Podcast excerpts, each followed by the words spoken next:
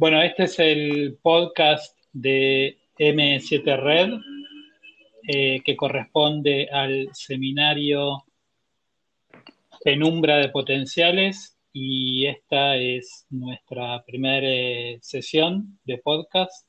Eh, además estamos inaugurando esta forma de comunicación para M7 Red. yo soy Mauricio Corbalán y estamos con... Pío Torroja. Eh, y bueno, em, queríamos comenzar eh, contando, eh, bueno, qué es M7 Red, de, de, dónde venimos y hacia dónde vamos. este podcast en particular lo hemos llamado Cartografía Ciegas, porque tiene que ver como con, usar un poco esta referencia de la, de la brújula, de la brújula rota, de pensar hacia en qué cuadrantes nos estamos moviendo, qué tipo de herramientas usamos para navegar esta situación de incertidumbre. Ok. Em, bueno, eh, somos un, somos un, grupo, un grupo de dos, un dúo, pero que es un grupo también, que se amplía y se achica, em, que toma formas humanas y no humanas. Em, y trabajamos desde el, nos conocemos hace mucho en, en, el ámbito de la Facultad de Arquitectura de, de la Universidad de Buenos Aires, pero desde el 2000 Luego atravesé una serie de, de, peripecias eh, a través del, del, posmodernismo, de lo que quedaba de la izquierda crítica italiana, de la teoría crítica de Adorno, de algunas prácticas arquitectónicas eh, más cercanas al peronismo, quizás. Eh, y, sí, del, del posmodernismo neoliberal de los 90, en los 2000, o sea, ya en el 98-99 decidimos em, empezar este proceso de, investigación, le decimos.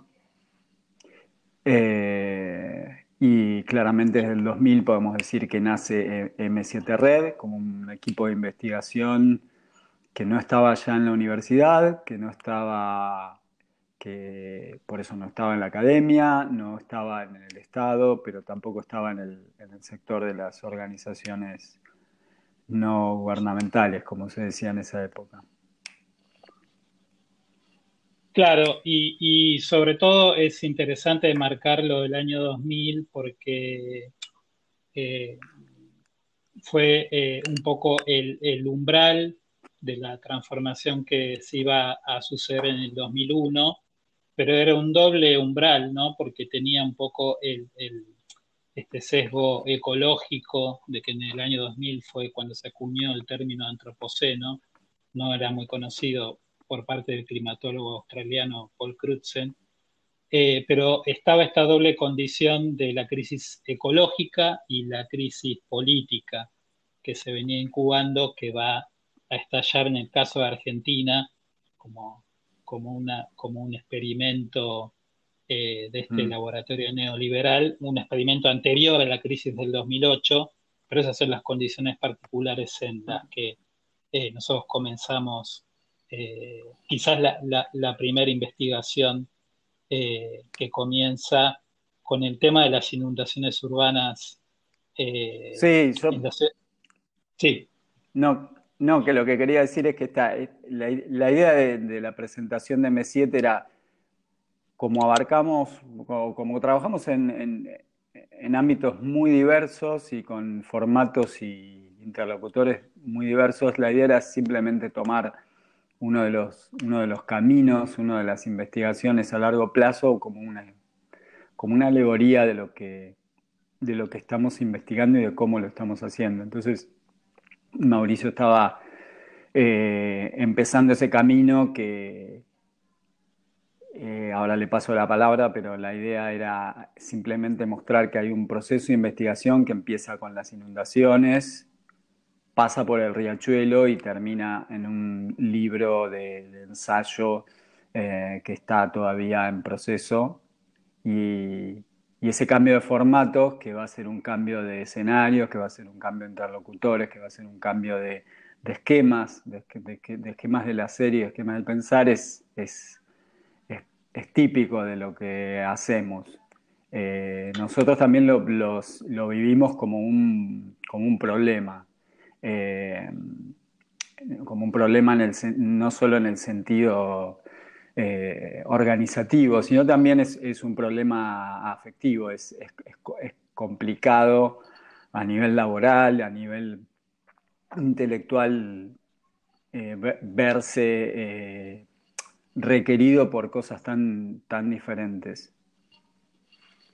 Sí, en eso quería agregar que también eh, somos habitantes de, un, sistema geofísico, ¿no? de una planicie de inundación donde se encuentra la ciudad de Buenos Aires y, muchos, muchos sectores de la provincia de Buenos Aires. Y, ese es un grado de afectación importante en el trabajo. Este, y, yo quería decir, esta, eh, eh, primero enmarcar un poco esta idea de escenario, que era un, es un formato, una metodología que se comenzó a hablar en, los 90 eh, y que nosotros tomamos eh, específicamente del caso de un, de un, experto en escenarios que había sido convocado eh, para la crisis argentina este, y que justamente era una especie de formato de diálogo en un momento de una situación de, gran incertidumbre, en un momento de darle una forma a, una crisis. Eh, y nosotros este, creo que eh, intuitivamente nos parecía que la idea de escenario era muy diferente a todos los sistemas de proyectualidad que habíamos aprendido y que incluso estaban un poco eh, dominados por esta vieja idea de la revolución, ¿no? que es esa especie de gran corte eh, simultáneo este, como, como, metodología de análisis y, como proyectualidad o como idea de futuro. Había, para nosotros sabíamos, eh, era, cuando entramos a la facultad estaba descartada y aparecía esta idea de la crisis que era más indefinida, que no se sabía cuándo iba a terminar. Perdón, se nos aparecía a nosotros. Yo no sé si esa idea de la crisis estaba, no, no era parte del, set de herramientas o del set de conceptos o, nada. Justamente, por lo menos en la Facultad de Arquitectura, la, crisis es algo completamente exterior a la disciplina, o lo era, por lo menos hasta bien entrado este siglo, ¿no? Claro, totalmente, totalmente. Era, era Sí, por eso eh, incluso este, quizás había una idea bastante cindida de eh, arquitectos que tenían una afiliación política y una práctica disciplinar, ¿no? Este, entonces, eh, quizás en, la idea de escenario y de afectación era, no, no era posible separar la transformación que el escenario hacía sobre nosotros que la, que, la transformación o la influencia que nosotros podíamos llegar a tener en algún escenario. E, esto me, parece que era algo bastante importante. Mm. Sí. No, pienso, digo, ¿qué, pero ¿qué es M7? Bueno, lo, poníamos en esta figura, hablando hace un rato con, Mauricio, lo, decíamos, ¿no? ¿Qué es M7? Bueno, eh, inundación o la línea que va por las, por las planicies inundables, inundaciones, es, 99, 2000, 2005, es un juego, es un juego sofisticado, pero es un juego de rol, es en algún momento se llamó Desafío a los urbanistas, eh, pretendía ser un juego que, que, tenía un modelo, un esquema atrás que era el modelo de expertos y no expertos, pero era un juego. Era un juego que ponía en escena una situación y daba lugar a una serie de, a una conversación. Eso se transforma, digamos, entre el 2000, 2008, 2009 eh, sobre todo, y el 2014, 2013, en, qué pasa Riachuelo, en eh, qué, pasa Riachuelo es un proceso medio multiforme, pero es el, acercamiento de nuestra, de, nuestra eh, digamos, práctica, en nuestra metodología a que al, volver al territorio, volver a, a Lomas de Zamora, en el caso de, Mauricio, ¿no? Volver mm. a las organizaciones de barrio, que era en ese momento empezar a entender cómo era el territorio a través de los ojos del foro hídrico de Lomas de Zamora, que eran vecinos, como se diría ahora, autoconvocados este, en torno al problema del agua, de la provisión de agua en tanta infraestructura y después del problema eh, post-estructural que eran las inundaciones crónicas, ¿no? Entonces era los, grupos afectados por las inundaciones, eh, en la cuenca, la cuenca, la aparición de la cuenca en la agenda, en la agenda del kirchnerismo, eh, y de ahí nos vamos metiendo, nos damos cuenta que la dimensión de la cuenca es una dimensión que tiene que ver necesariamente con cómo se transforman datos y percepciones en, información y en formatos de información. Entonces, M7 se acerca a la cuestión de, la producción, de las primeras producciones de, plataformas digitales, y etcétera. Entonces, eh, QPR termina siendo una especie de cosa que va adosando como interlocutores, este, se, mete adentro de Garage Lab, que era una especie de makers, de, escenario maker, digamos así, eh, una especie de think tank eh, muy desagregado, pero desde el cual van a emerger un montón de actores importantes.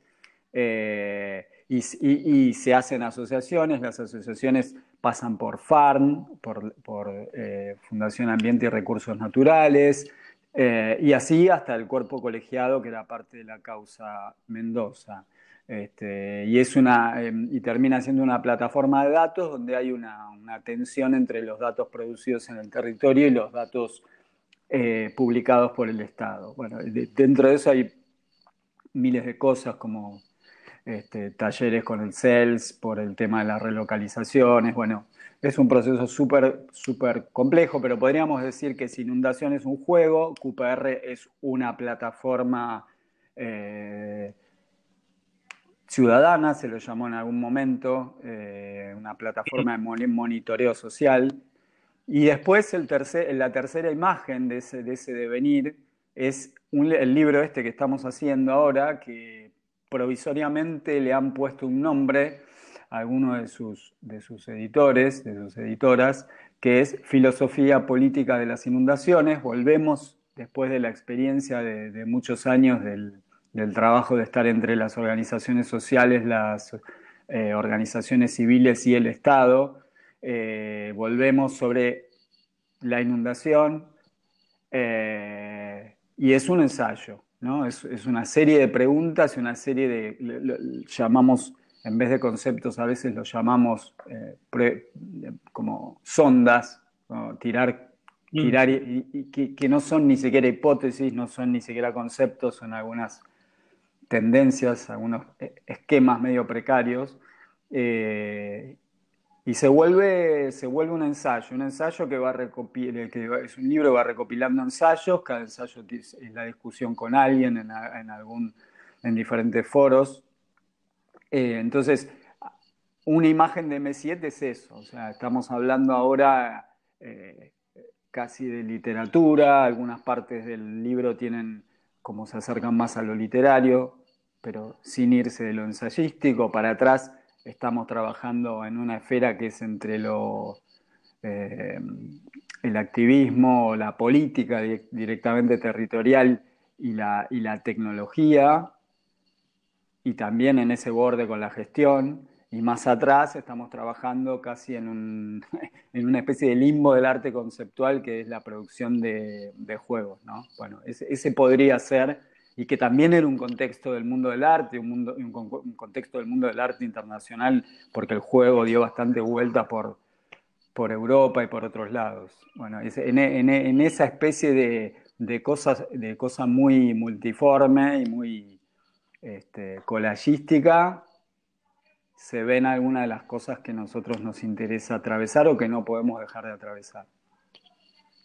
Sí, una, una cosa que quería agregar es que todo ese proceso que duró del 2000 al 2016, por, por así decirlo, 2017, eh, fue un arco temporal también donde tuvimos que meternos con formatos eh, como del ámbito de la ley, ¿no? Tipo del ámbito de, la ley, porque evidentemente todos estos procesos tuvieron mucha atracción por, por, por eh, por el fallo de la Corte Suprema, este, que es toda la, causa Mendoza. A partir, del involucramiento de Beatriz Mendoza, eh, cuando ella se hace el, análisis de sangre donde detecta que tiene plomo en sangre, inicia la causa contra los estados eh, provincial, nacional y municipal, y a partir de eso se da un fallo histórico eh, que también eh, hacía resonancia con todo el tema de las papeleras en Gualeguaychú. Fue un, fue un mm. momento donde, donde se, también eh, nosotros, este, esas ondas llegaban hasta sectores que después se llamó el ambientalismo, ¿no? Pero eh, todo ese proceso de pasar del juego a la plataforma de datos, con involucrarse también con todo eh, lo que implica la industria de los datos, ¿no? Este, todo el, Garage Lab, que fue la, como la organización con la cual trabajamos en QPR, era un experimento este, para detectar eh, focos de innovación, pero en, temas públicos, ¿no? que tuvieran gran alcance. Este, y la cuenca de Riachuelo fue uno de los experimentos de Garage Lab, de involucrar gente de la industria de los datos eh, en, temas de, alcance público, eh, que no es un tema menor, como, como ahora podemos ver eh, todos los días. Este, y, yo creo que la experticia que ahí pudimos aportar tenía que ver con bajar la producción de datos al territorio y ver cómo las organizaciones en el territorio también producen información. Sí, sobre, eh, perdón, sobre la palabra eh, experticia pensaba como, eh, en realidad es una, palabra que se nos, se nos, deshacía como arena entre los dedos, porque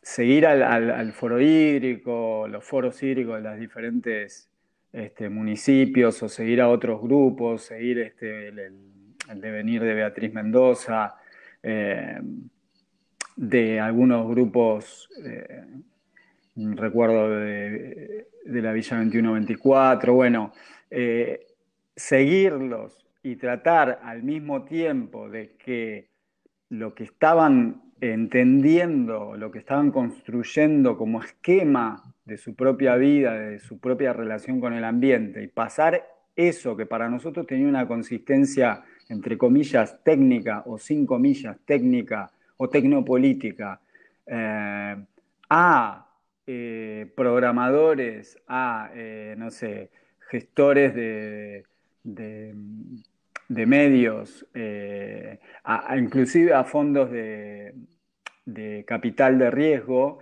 hacer esa traducción nos, ponía nos puso y nos pone en una situación bastante eh, digamos, eh, de límite o de borde en cuanto a lo que es la experticia, porque en un punto esa traducción, esa transducción entre cosas tan diversas, en el medio pasando, como, como, dice, como vos decís, Mauricio, ¿no? pasando por este, 500 reuniones con abogados para entender ciertos marcos legales de la cuenca, este, qué es un agente contaminante, bueno, quién lo determina, por qué, cuál es el, trasfondo legal de cierta determinación de lo que es riesgo o, posibilidad de riesgo, bueno, unas, muchas cosas, pero lo cierto es que la experticia se te escurre eh, como una arena entre, como un agua entre las manos en esos pasajes que son un poco, eh, porque no es captar datos para meterlos en una plataforma. Nosotros lo que nos interesaba, por ejemplo, en el caso de QPR,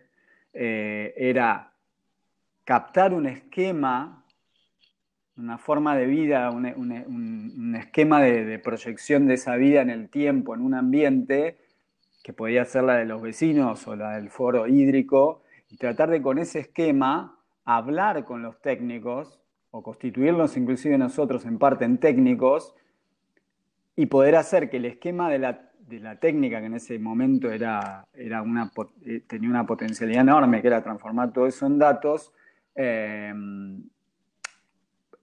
pudieran convivir como dos esquemas de, construir un territorio, ¿no?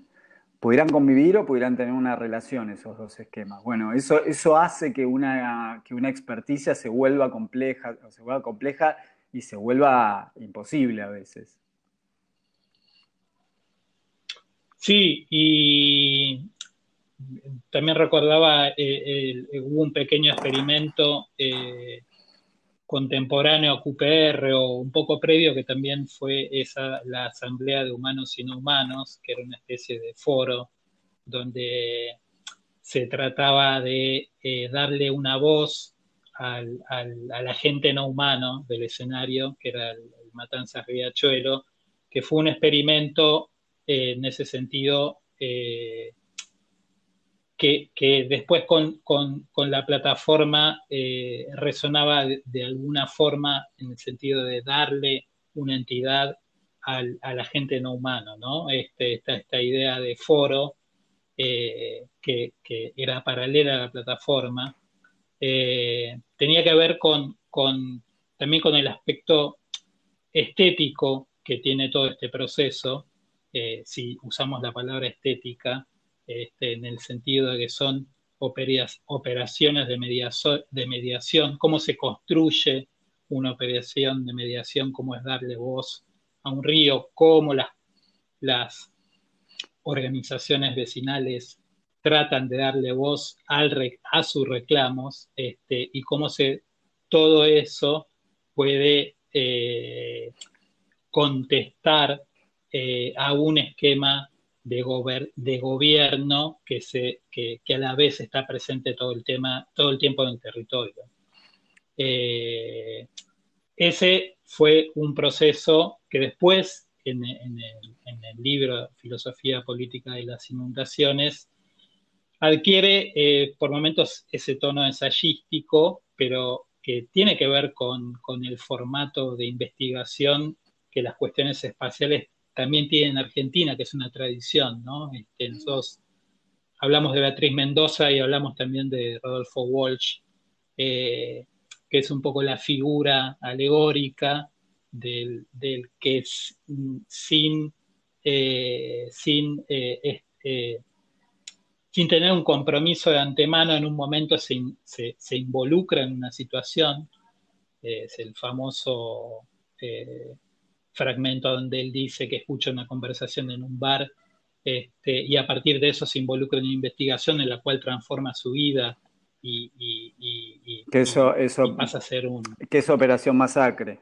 Sí. Se transforma en Operación Masacre. Que es Operación, que es Operación Masacre y donde él, bueno, a través de eh, eso que, que, mucha gente llama literatura, otros llaman investigación, este, eh, empieza una, investigación ciudadana, si podemos llamar, eh, decirlo así.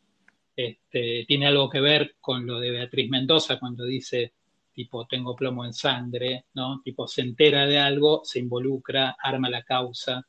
Este, ese nivel de afectación este, es el que eh, nosotros, pero, nos ha llevado. Claro, porque me parece que lo que, lo que va emergiendo a la, luz y que, era súper claro ¿no? en el 2001, ¿no?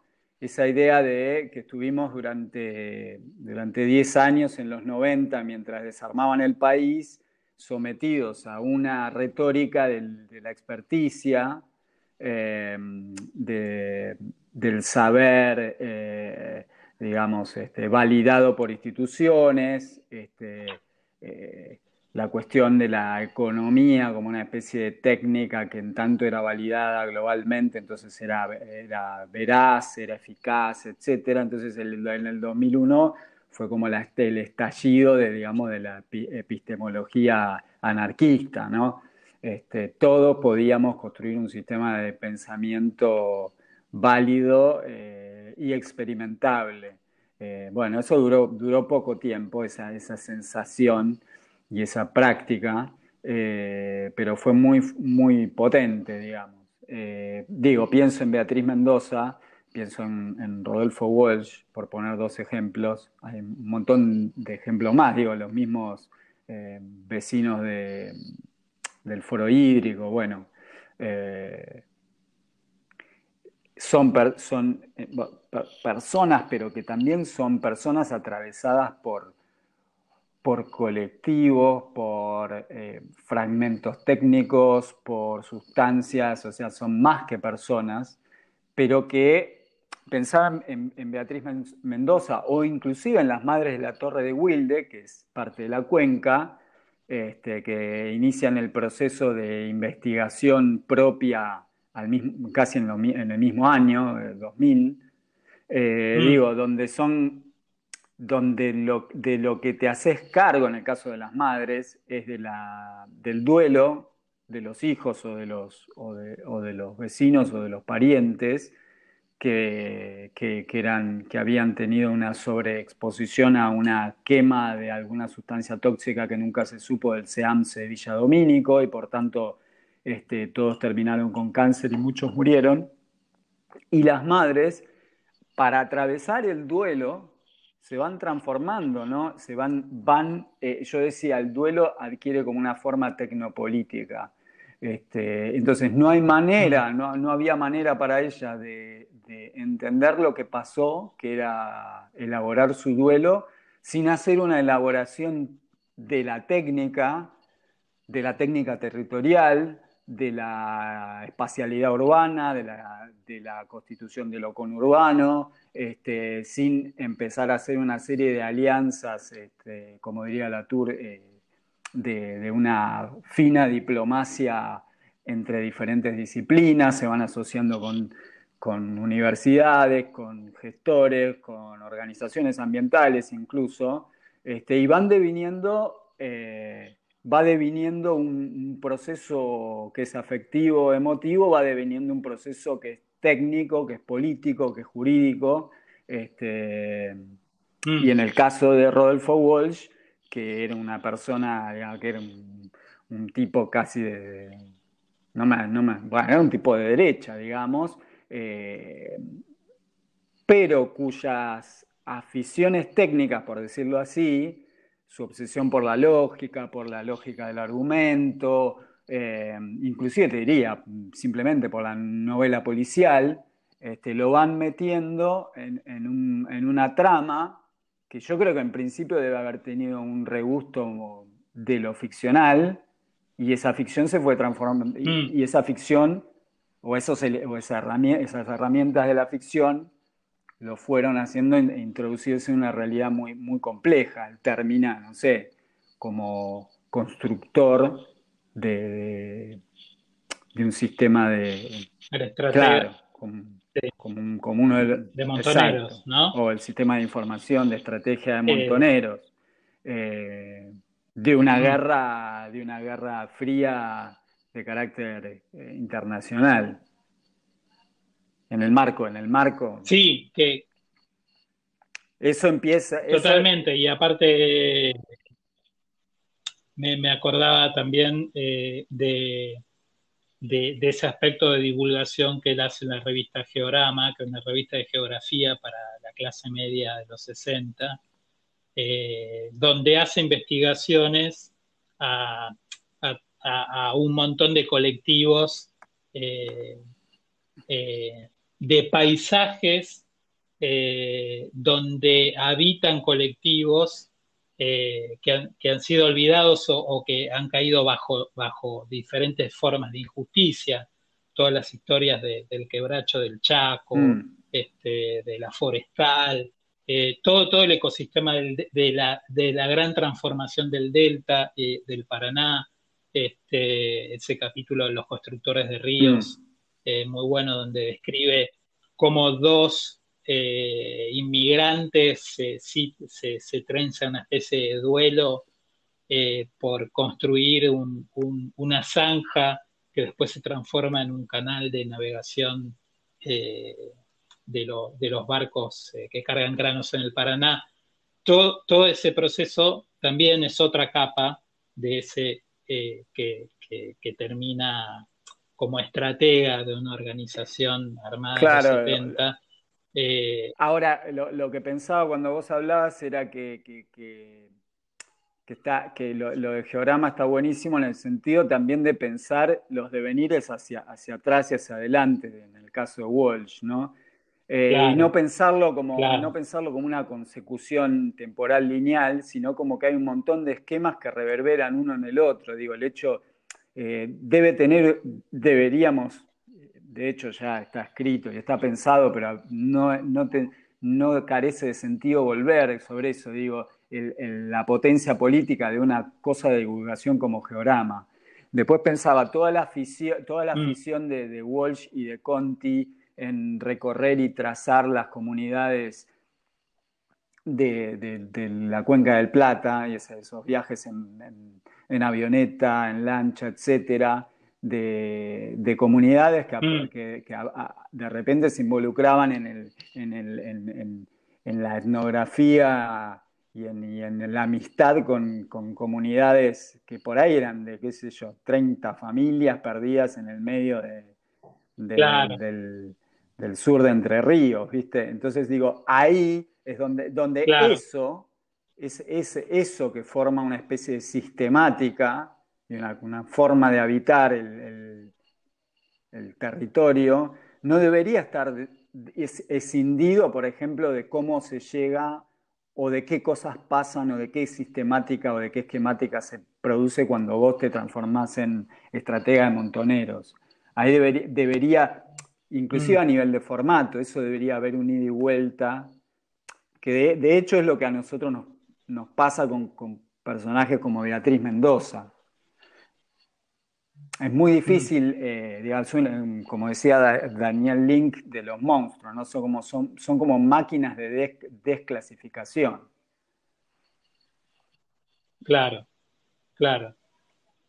Claro, y aparte es, eh, es, importante eso que decías de, de, ir para atrás y para adelante, ¿no? Este, no, no pensar eh, que son simplemente sujetos que muchas veces tienen un estatus eh, de autor literario y tienen circunstancias de vida que rodean eso, ¿no? Que, sino que en realidad son, son, son, van, eh, claro, son, son parte de, cosas, este, me recordaba que, que Conti, que tiene el ensayo sobre... Paulino.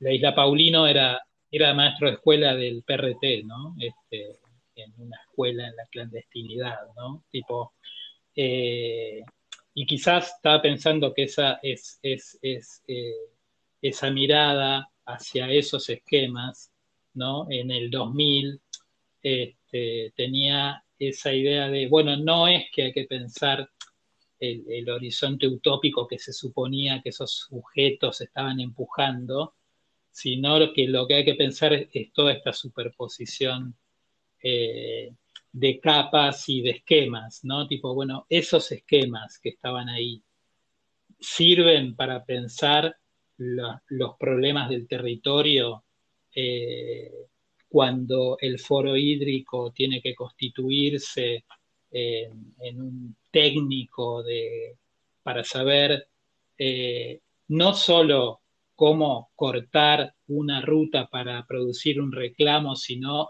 ir hasta, el, hasta la oficina de AISA a pedir los planos de cómo van a ser distribuido el nuevo plan de cloacas. No, hay un, ahí hay un esquema que tiene que ver con, con, con esos esquemas posteriores que parecían que estaban encapsulados en género, ¿no? Este, entonces ahí me parece que se produce esa, esa desclasificación donde estos colectivos empiezan a, tener como muchos tipos de operaciones. Pensaba que en un aparato tan, tan pesado como, la, como el SEAMSE, ¿no? Y el problema de la basura en el, en el AMBA, el hecho de que, no sé, empezando por, por dos o tres madres de las torres de, de Wilde, el complejo de monoblocks de Wilde, eh, termina en el cierre de uno de los SEAMSE en 2004. Digo, eh, mm. pensar que, hay una, dimensión vecinal con urbano muy, muy así como muy catalogada, muy, muy drenada por lo habitual, por lo, por lo que se supone que es hiperlocal, este, más una, una, una situación de tragedia familiar, es, es notable, que, es notable mm. que eso se transforma en, un, en, una, en una movida tecno, tecnopolítica, el cierre de uno de esos, de, esos, de esas cosas que fueron implementadas, por otro lado, durante la dictadura militar. Lo, que pensaba era, eh, claro, lo que pensaba era eh, eh, ese, ese, salto multiescalar, esa multidimensionalidad, en, por lo menos cuando nos tocó acercarnos, que era a la luz o al calor del 2001, tenían como una, sentíamos una tendencia hacia, hacia, hacia, digamos, hacia la validez social de esos procesos. Para nosotros eran una alternativa mm. a la construcción de un saber dentro de la universidad. La universidad tenía que ser repensada, no mm. podía quedar igual. Este, para nosotros iba a haber, iba, iba a haber como decía Latour, eh, el laboratorio iba a pasar a la calle. Y si pasaba a la calle, ¿quiénes eran los, eh, quiénes eran los, los, las agencias de ese experimento, ¿no? Eh, claro. Por otro lado. Claro, esta idea de la calle y el laboratorio es, Porque por otro lado, eh, perdón que te interrumpo, por otro lado lo que pensaba es que tanto en el caso de Walsh, en el caso de, de Beatriz Mendoza o en el caso de las Madres de las Torres, eh, las consecuencias de la investigación son consecuencias directas sobre la forma de, vivir, de, habitar, de estar. Eh, mm. Mm. No, hay, no, hay un no hay un exterior. En ese mm. sentido, a mí me resultaban este, desesperadamente contemporáneas. Sí, y, yo creo que, que, uno puede ir más allá, porque vos decías, claro, ¿cómo puede ser que la universidad siga haciendo lo mismo después de ese tipo de experiencias, ¿no? Este, en todo caso, eh, incluso la democracia, cómo podía seguir siendo la misma con ese esquema de representación que tenía. Este, cuando, cuando, se, cuando justamente en estos, en estos casos uno veía que la multidimensionalidad y la cantidad de operaciones que había que hacer eh, excedían eh, el, tema de la representatividad, ¿no? Este, había una idea de, bueno, tipo, si hay, hay, hay esta crisis ecológica y la manera en que la información se produce y cómo se hacen las operaciones por fuera de las instituciones, eh, eh, como que cambia completamente el panorama, este, y de hecho lo, lo cambió, aunque, aunque parezca que, eh, siempre eh, la democracia en Argentina está en deuda con algo. Este, me parece que estos procesos son los que empezaron a pensar que podía haber otra forma de relacionar democracia y técnica. O era la primera vez que se podía empezar a notar que había una dimensión técnica de, que tenía que ser tomada o era tomada directamente en las manos de la gente, ¿no? Este, o de los afectados, no digamos la gente. Sí, lo que, lo que este, recuerdo es que mm, eh, hubo, un momento que fue, fue muy querido, digamos, socialmente, que fue el, periodo de la normalización, pero que fue eh, vivido por muchos colectivos y por nosotros como colectivo de investigación con, con, un pesar, ¿no? Pensaba que eh, esos mismos años, 2004, 2005, 2006, se empezó a hablar de la normalización, eh, fíjense que, más digo, pienso, ¿no? Que, actual, ¿no? Pero yo creo que fue en esos años, quizás vos me corregís, eh, Mauricio, yo ahora no recuerdo, pero creo, no, creo que fue ahí, no, porque lo que quería decir es que pienso que ahí fue cuando empezamos a conocer el laburo de el trabajo de Funtowitz. Eh, mm que es el, trabajo de, Silvio Funtowitz, que fue discípulo de, Gregorio Klimovsky, eh, después se va a Inglaterra, se, mm. asocia con, con Jerome Rabetz, eh, Jerome, Jeremy eh, mm. y arman este aparato que es la ciencia postnormal, que para nosotros fue muy interesante porque a ese a, esa especie de eslogan o esa especie de esquema que nosotros rondábamos todo el tiempo, que era la, asamblea de expertos y no expertos, o el juego de roles entre expertos y no expertos. Em, eh, eh, eso, estaba, eso estaba bastante avanzado y bastante pensado ya desde el 93 y no solo estaba pensado, sino que aparte era como una especie de, puntapié en el medio de la, ciencia, ¿no? Eh, y por otro lado era algo que en mm. esos años estaba funcionando porque eh, operaba dentro del ámbito de la, normatividad de la, Unión Europea, con el principio de precaución.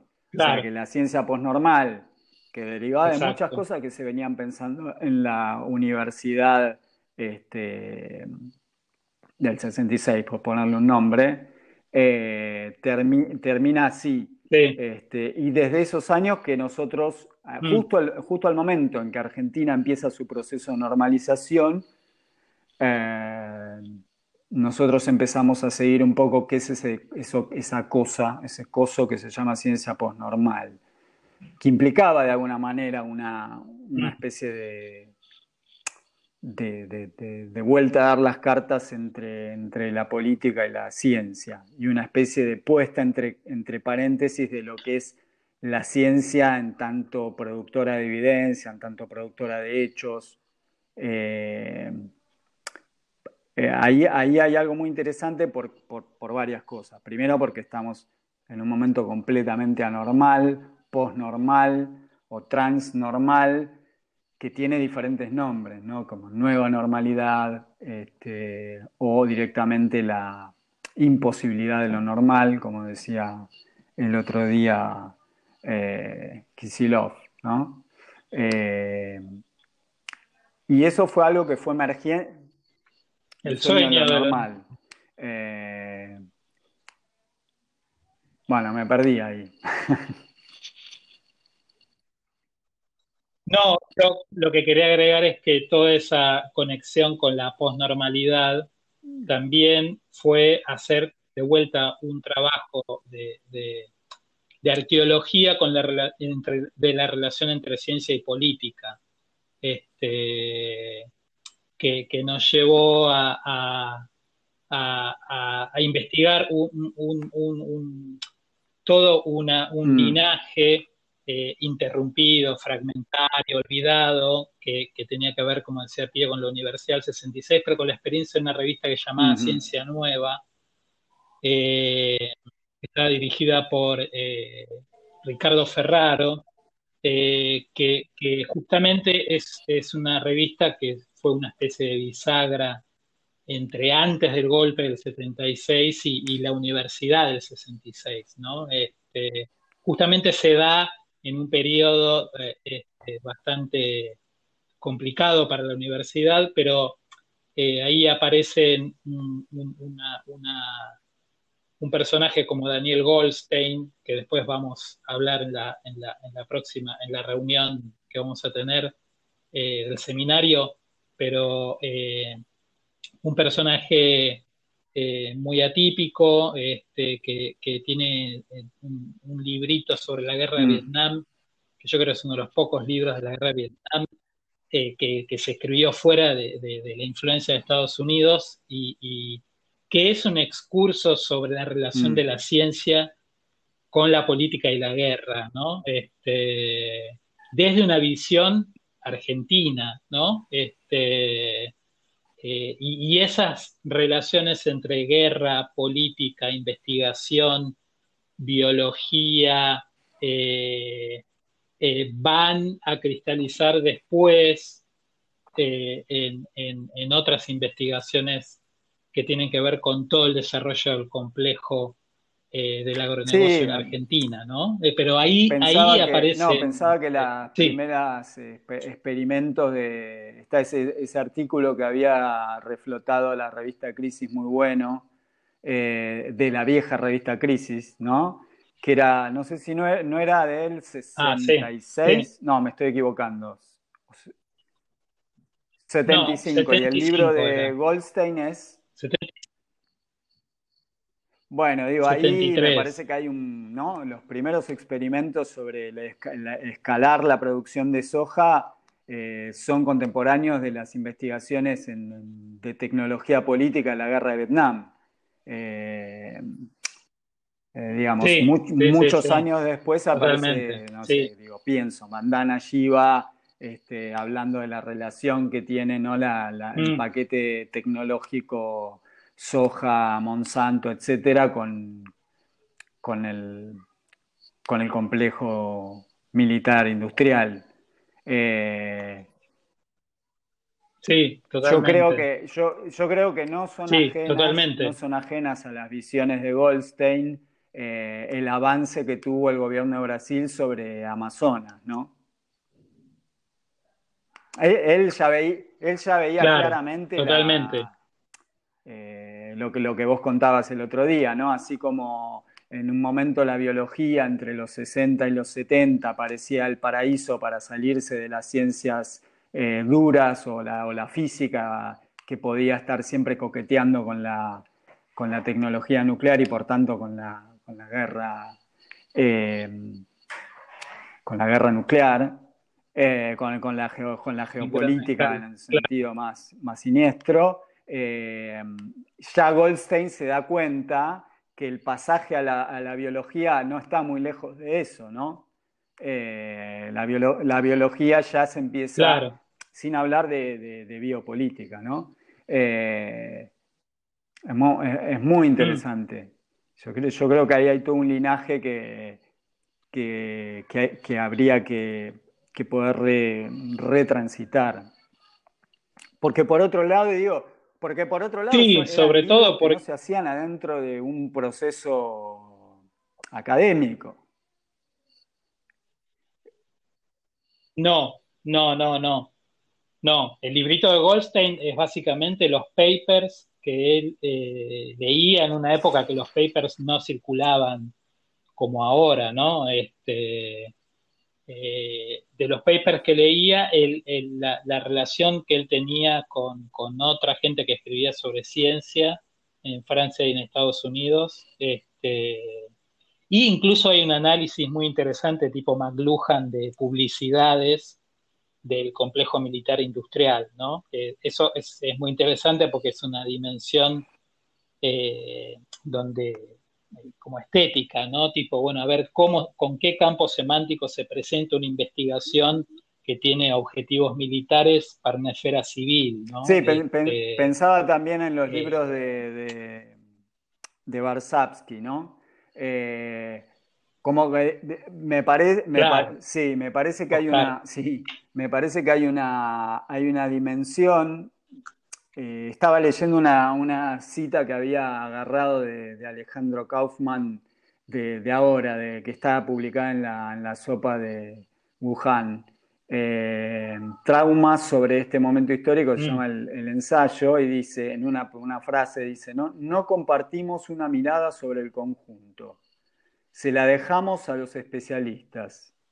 ¿Con qué, ¿Con qué, naturalidad se impone entonces el designio que nos obliga a proceder de maneras ineludibles? Eh, mm, volvemos sobre este problema, ¿no? sobre el problema de quién determina la política este, y del problema de la especialidad, la especificidad, la especialidad, etcétera, ¿no? los campos, los campos este, que están disciplinados, que están regidos, normados, entonces se habla de lo de lo intra, como se dice, lo multidisciplinar, lo transdisciplinar, etcétera, pero no se, no se saca la palabra disciplina. Y yo pensaba que el esfuerzo de ese grupo científico mm. eh, de la revista Nueva Ciencia eh, mm. o Ciencia Nueva eh, era como, bueno, es obvio que vas a fallar porque la política falla, pero te tenés que hacer cargo de una mirada de conjunto. ¿Cómo lo hagas? Y bueno, ahí, ahí estará la, decisión política, ¿no? Si será una decisión general, si será una mirada mm. eh, desde la izquierda más planificadora o qué otras maneras tenés de componer un conjunto. Pero, pero no hay, no hay mm. digamos, ahora es muy fácil eludir el problema de la, de la visión de conjunto. Para ir muy rápido al, a lo que pensábamos como la última parte de este podcast, eh, que era un poco esta idea de la cartografía a ciegas, que es lo que nos queda de acá al futuro, digamos. Eh, estaba pensando que es muy, mm. muy notable la manera en cómo eh, todas las miradas que se supone que son expertas, que están permanentemente ocupando el espacio mediático y bastante, y yo te diría el 90% de la comunicación del Estado, este, son comunicaciones desde, la experticia, eh, pero que no dejan nunca mm. de estar enfocados solamente en el, en el, síntoma, ¿no? en la parte, en la disciplina, en el síntoma. Este, mm. Y me parece que ahí hubo, que hubo, por lo menos es lo que veíamos, ¿no? en Walsh, en Las Madres, en, Beatriz Mendoza, en, en la revista Nueva Ciencia, siempre hay una tensión entre lo que puedo saber con cierta certeza o con cierto involucramiento y lo que no sé, pero que es, que, que, es eh, el, medio de mi vida. ¿no? Eh, puedo, digamos, dejarse, eh, hacerse cargo del medio, de donde estoy. que por otro lado, para poner en, para hacer un juego de palabras, un juego de, de frases, sería el medio el medio es el otro también. Mm, claro, claro, no, no, y aparte eh, esta idea de, del temor a no saber, ¿no? Eh, en vez de pensar que la, misma incertidumbre es la materia de la ciencia, ¿no? Este, pero esta idea de, bueno, lo que no se sabe es amenazante, este, y, o en todo caso está enunciado por eh, un sistema de expertos, este, es, es, justamente lo que era el camino que, era transitado, que, era transitado por, por, esta especie de genealogía eh, de la relación entre ciencia y política, ¿no? Tipo, donde, bueno, ¿cómo hacemos el salto imaginativo para pensar esa visión de conjunto, Estaba, estaba pensando para este, agregar a, ese, a esa especie de, panorama que hacías, como que lo que, lo que era interesante de, bueno, pareciera que por lo que supimos de la investigación de, Goldstein es como que era alguien que se tomaba las cosas de una manera, o sea, influía en su vida, pero, pero que claro en el ejemplo de Walsh, de Conti, de Beatriz Mendoza, de Sofía Gatica, etc., eh, la dimensión psíquica, la dimensión pasional, eh, la dimensión emocional, mm. eh, es inescindible. Mm. Digo, tendríamos que Tendríamos que tomarnos un momento para cuando alguien nos habla desde una experticia este, y desde, una, desde un hecho eh, totalmente exterior a, una, a, un, a un ente afectivo emotivo, digamos. Cuando se habla en nombre de la verdad, habría que ver qué estamos queriendo mm, decir. Claro. claro, claro, totalmente. Este, totalmente. Es, ese involucramiento, que, es una materia perceptiva también, ¿no? Este, es, un problema de percepción, por, lo tanto es un problema estético también. Este, eh, de esta relación de, ciencia y política se, se, vuelve acuciante ahora, ¿no? Tipo, eh, cuando eh, se, está pensando si hay tensiones entre gobiernos de científicos y gobiernos de, de ¿cómo se dice?, de anti-intelectuales, ¿no? Este, esta especie de, que es una, una, confrontación que ya, ya había pasado antes, este, la idea de anti-intelectualismo y la idea del gobierno de, científicos, ¿no? Este, bueno, ¿cómo nos podemos mover ahí? Eh, ¿Cómo nos podemos mover ahí? Aparte, la, Internet ha cambiado, no es la misma Internet del 2000 ni la del 2006, este, ha tenido una evolución eh, compleja, este, donde se, ha, replicado procesos de otras esferas y ha, generado otros nuevos, por lo tanto, esta disquisición entre qué es verdadero y falso, este, qué es verosímil o no, bueno, también entra en, el escenario de ahora.